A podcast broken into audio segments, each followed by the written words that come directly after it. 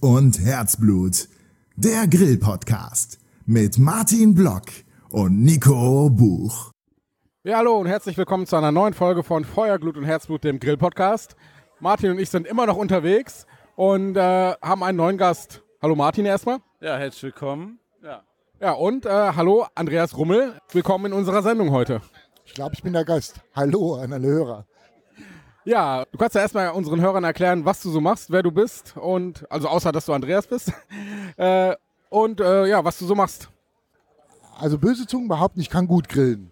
Ähm, und das mache ich schon ziemlich lange, seit 15 Jahren. Ich habe angefangen 2003 äh, als Thüringer, habe ich immer gedacht, ich kann grillen.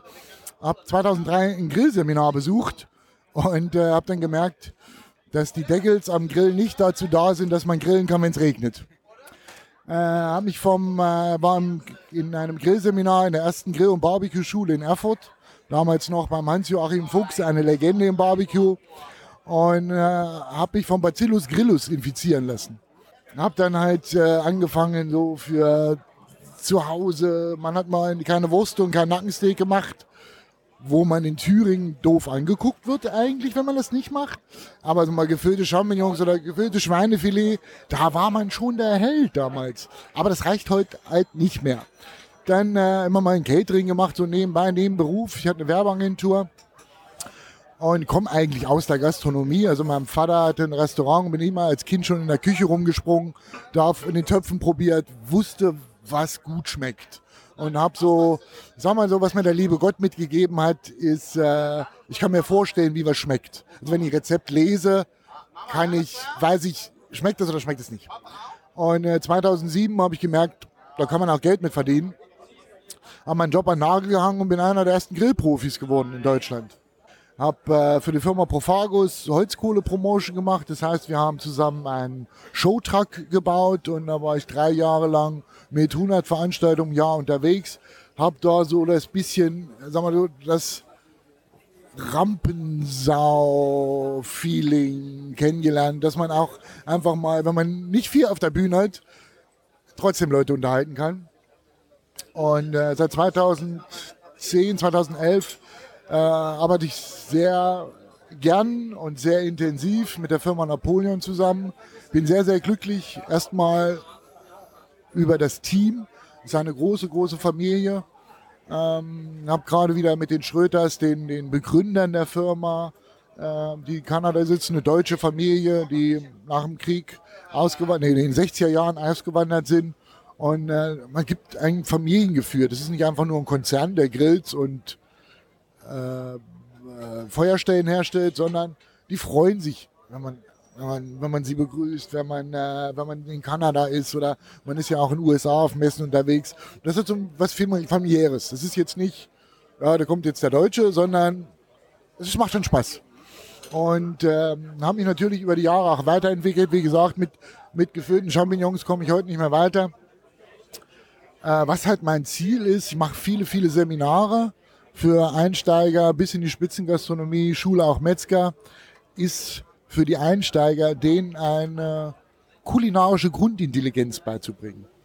Also das heißt so ein bisschen Einblick in die kulinarische Physik. Was passiert denn da eigentlich? Wo kommt die Hitze her? Mit was wird die Hitze erzeugt? Holzkohle, wie wirkt die? Gas, wie wirkt die? Wie wirkt die auf mein Produkt? Egal ob jetzt Fleisch oder Gemüse ein. Warum wird mein Fleisch braun? Warum wird es grau? Warum kriege ich eine Kruste? Warum kriege ich keine Kruste? Also das, die Grundbegriffe beizubringen und dann einfach noch, äh, was passt zusammen? So ein bisschen ja, Food Pairing für Anfänger. Ja? Äh, Süße, Säure, Schärfe, Salz. Ja, wenn ich eine Soße mache, dass, dass ich auch Temperaturunterschiede habe von dem, was auf dem Teller ist, dass ich Texturunterschiede habe.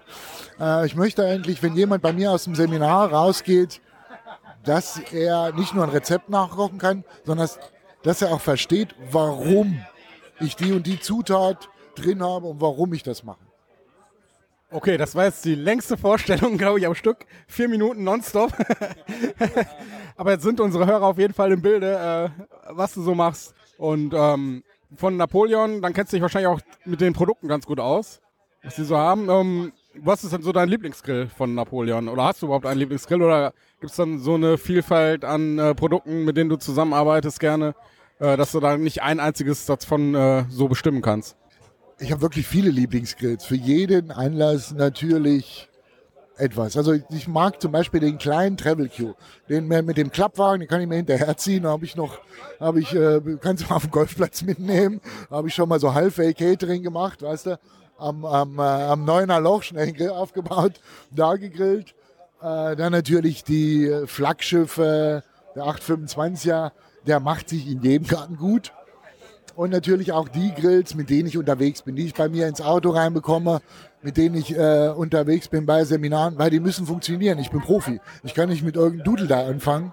Ja, ich muss mich auf die Technik verla ver verlassen einfach. Da darf nicht eine, eine, ein Deckel, eine Schraube abfallen oder so. Also es muss einfach funktionieren.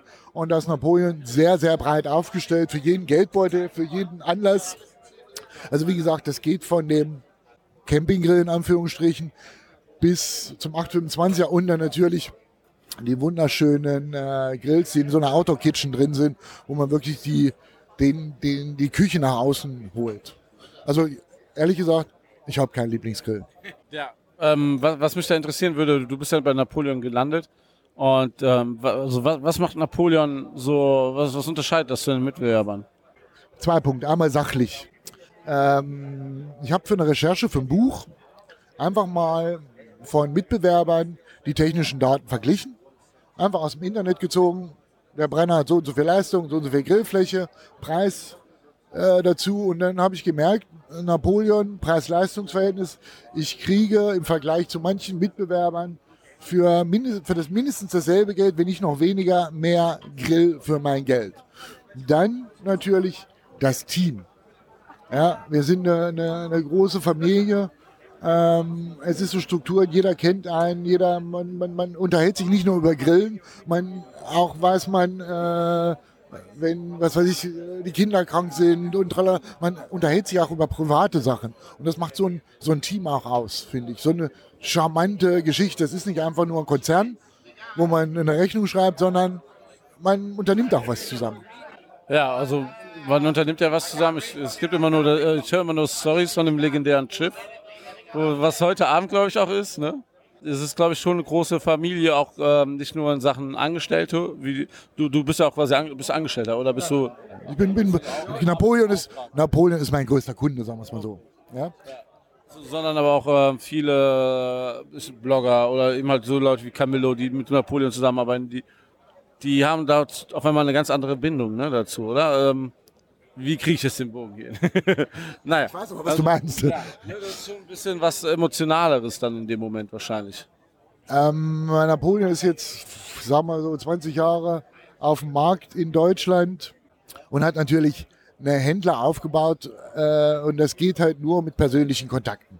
Ja, und äh, es gibt unter den Händlern eine große Familie, die jetzt schon 10, 15 Jahre dabei sind und dann natürlich auch, wie du schon sagst, die Blogger, die halt jedes auch jeden anderen Grill nehmen könnten und darüber schreiben könnten, aber die finden teilweise den Grill toll, aber auch die Leute drumherum, die den Grill machen, die den Grill bewerben oder die auch ihr Herzblut oder die Ideen in den Grill stecken. Und äh, ist eine Community, die muss man wirklich suchen.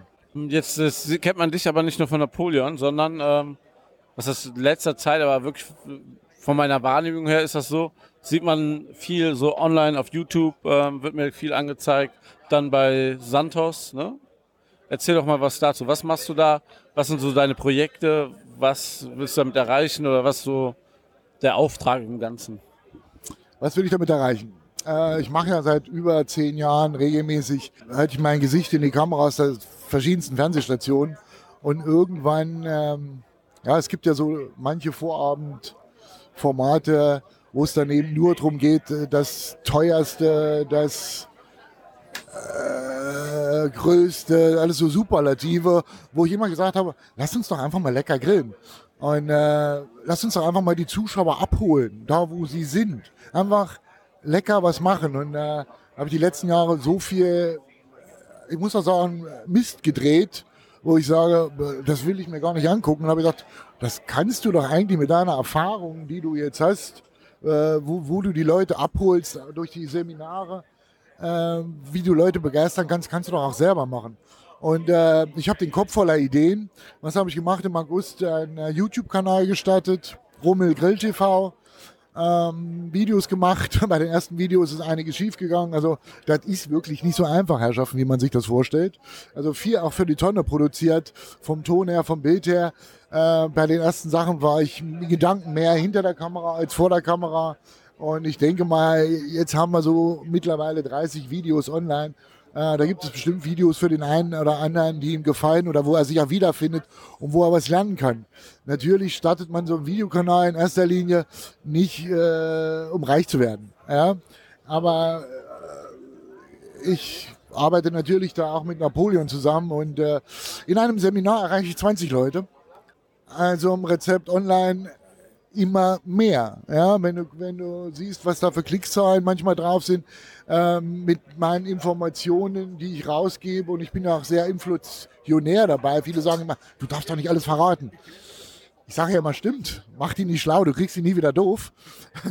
äh, aber ich habe so viel, äh, muss man sagen, ich hatte 200, 2010 mal so, so einen Break, gesagt, mir fällt nichts mehr ein, aber Ganz im Gegenteil, äh, über den Tellerrand weggucken, reisen. Ich bin weltweit unterwegs, hole mir neue Ideen.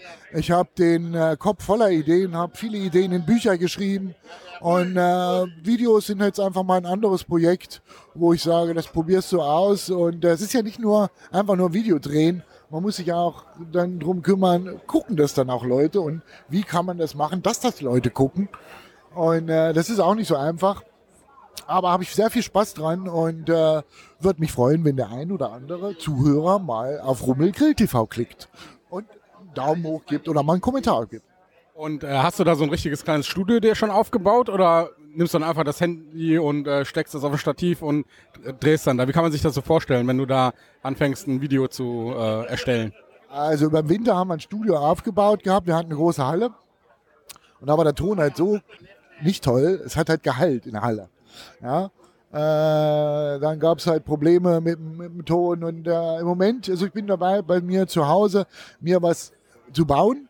Aber im Moment äh, bin ich auf verschiedene Locations unterwegs und da ist natürlich immer ein Riesensackgang. Wir drehen mit vier Kameras, ähm, vier stationären, einer mobilen und äh, den ganzen Trödel aufbauen, abbauen. Und dann, man muss ja auch was produzieren an so einem Tag. Ne? Man macht sich Gedanken vorher, was, was will, ich, will ich für Rezepte reinbringen, was kann ich noch für Tipps ringsrum reinbringen, wie bringe ich es rüber, dass ich die Leute wirklich abhole.